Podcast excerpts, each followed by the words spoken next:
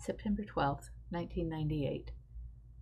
Richard called me on his way to the office. He said they had talked a lot and that he had fallen asleep while she was still talking. I envisioned the meat knife in the food prep room, the one that can cut through a chunk of beef with just one effortless stroke. I felt the knife sink deep into my heart. It's strange that such a physical pain in the organ of the heart can be felt when the thought process is in the brain. Why didn't it feel like the blade was crashing through my brain? I knew this was going to hurt, but I wasn't prepared for the intensity. I was choking on the blood gushing from my severed heart and into my lungs. I couldn't speak. When I finally did, I had to change the subject. I didn't want to cry and give away to him how much this hurt.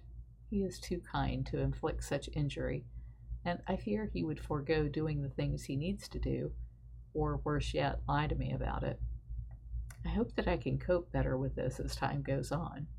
Today was going to be a test of that endurance because he had told me weeks ago that another woman he used to work with had asked him to go to the Janet Jackson concert with him tonight, and then Patty was acting out her fatal attraction for him and wanted his attention tonight as well.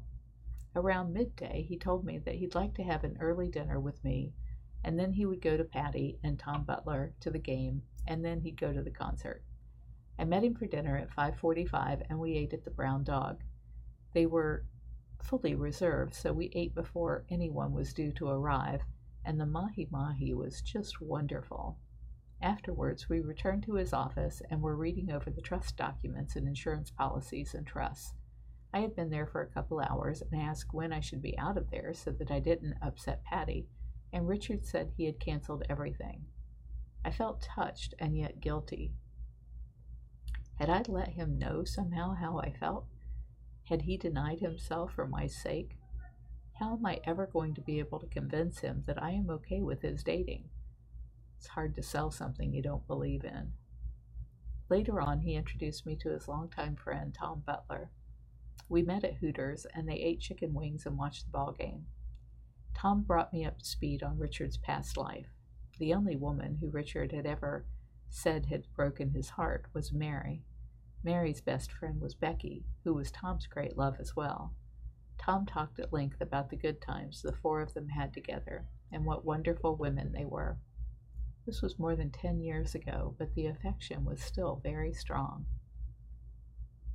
When we left there, Richard and I went to Storman's to watch the people. We sat outside sharing our observations about the people who were coming and going at midnight. I am so grateful that I don't have to go through the silly pretenses that the general public does in search of love. Are any of these people happy? All of the pretty girls showing off their best features, hoping to lure Mr. Right, and all of the males sniffing around for a bitch in heat. There's not much in store for either party. This was a great opportunity to get to know Richard better. His casual observations about people and events tell me a lot about his thought process. Even though we were sitting there taking inventory of all of the mini skirts, skin tight dresses, and miracle bras, there was nothing lewd in his manner. Rather than seeing this as a sensual fashion show, he seemed to approach it more like I do. I see the outward presentation as a reflection of the person, and I try to discover the whys that brought them to this place and time. It's not to say you can judge a book by its cover, but I think there are valid clues there. We witnessed the tail end of a barroom brawl that ended up in the parking lot and had an interesting argument over how it should have been handled. In typical fashion, I waited for him to give me a clue as to what his stance would be, and then I launched into the opposing point of view. We debated this pretty adamantly before I felt like I had pushed him far enough and conceded. I admitted I could have taken either position and argued it just as hotly, and I told him how much I enjoyed being able to battle wits with an armed person. I really enjoy this sort of mental exercise. Who is right or wrong is of little or no consequence to me. He's just a great person to practice with because he doesn't get excited and he's open minded enough to agree where there's agreement and yet determined enough to hold his ground where there is no agreement. There aren't too many people smart enough or challenging enough to enjoy this sort of mental dexterity with. Sunday, Richard came in for the 10 o'clock service, and I introduced him to Mom, Dad, Mama Jackie, Matt, Chuck, and nearly the entire congregation. It meant the world to me that he came. Twice I was out the door before I realized he was still shaking hands and talking to everyone in sight. He had such an easy manner with people. They just seemed to like him immediately and intensely, just like I did. My dad, of course, is afraid that he's out to kill me on Don's behalf, and Mom's afraid he was a plant put there to say I wasn't being faithful to Don. I explained to them that I called him from a newspaper ad, and there was no way this was a setup. Don scared them so badly that I expect it will take them a while to feel the natural easiness with Richard. If someone had tried to kill Jamie as many times as Don tried to kill me, I would be suspicious. We went to Peepo's for lunch and then back to his office to review the trusts and estate planning tools that he had set in motion in 1996. We were watching the end of some movie last night, and there was a text saying where all of the characters had ended up. I almost broke out reading to him because I always had to do so for Don or he wouldn't get the end of the movie. There's no way that Richard could know, as I lay there silent, how happy I was that he could read and understand for himself. Or could he know? Not long after that, he said our relationship is different for him because we are like captains of our own ships. But rather than being aimed at each other like heat seeking missiles, we are more like two people standing at the helm together and sharing equally in the course we choose. As tears welled in my eyes, I was glad that he wasn't looking at me. For all I did for Don, he always took credit for having done everything on his own. Although Don would sometimes tell other people that he relied on my advice, he would never admit that directly to me. Much to the contrary, he would always remind me that he was richer than I was when we met, and he would glory in being a self made man, as if he were trying to convince me that I had no part in his success. I wouldn't rebut him for the most part, because there was no point in it. I knew he knew better, and that was all that mattered to me. Richard compared a lot of things I have told him about Don with himself, and I told him it is like having all of Don's good qualities with none of his bad. Richard has said several times that he thought I was a smart woman.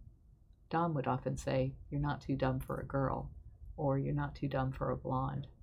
I guess the compliment was the same underneath, but what a difference in the delivery. It is nice to be recognized for something that matters to me.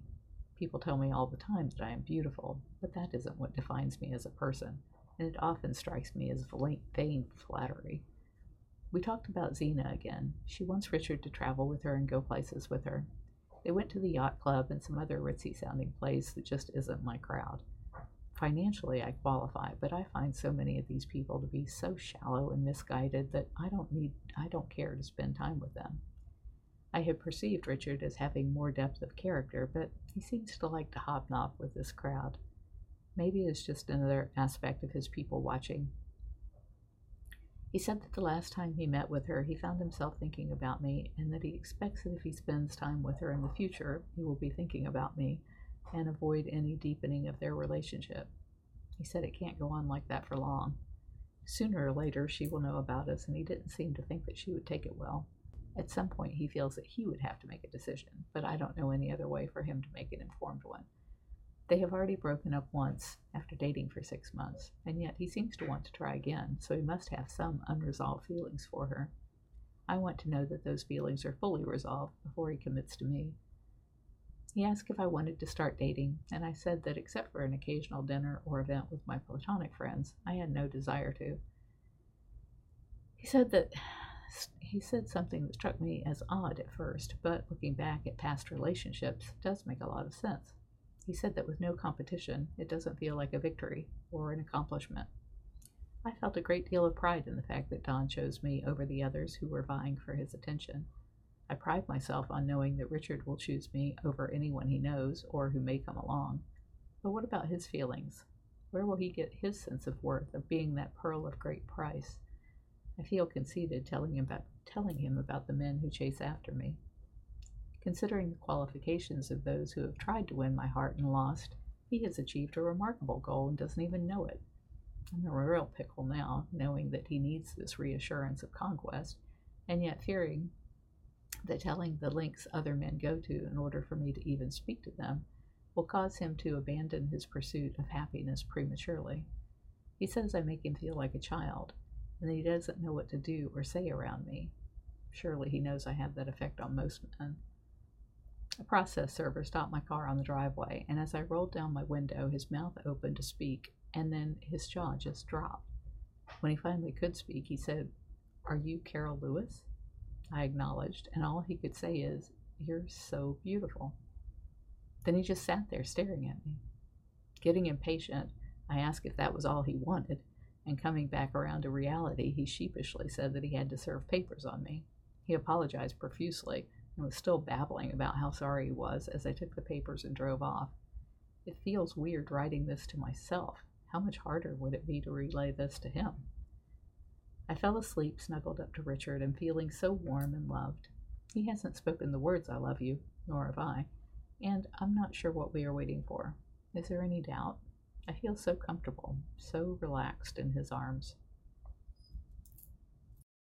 Nature led me to believe that he needed attention as dawn broke, but he insisted he didn't. He asked if I needed him to satisfy me, and I told him I wasn't the one who woke up with a hard one. He said, again, that sex isn't what this relationship is based on, and that despite the signals his body was showing, he needed no more than a hug and a kiss to get his day off to a great start. He said that he has been more aroused around me than with most, but that he didn't want to upset the balance between sex and friendship. We drove to the corner convenience store for the coffee we both craved, and he went to fill his cup partially with ice before adding the coffee. I am the only person who I have ever seen do that. It is so weird to watch myself in motion. We kissed goodbye in the parking lot, and he said that even thinking about how wonderful last night was makes him all teary eyed.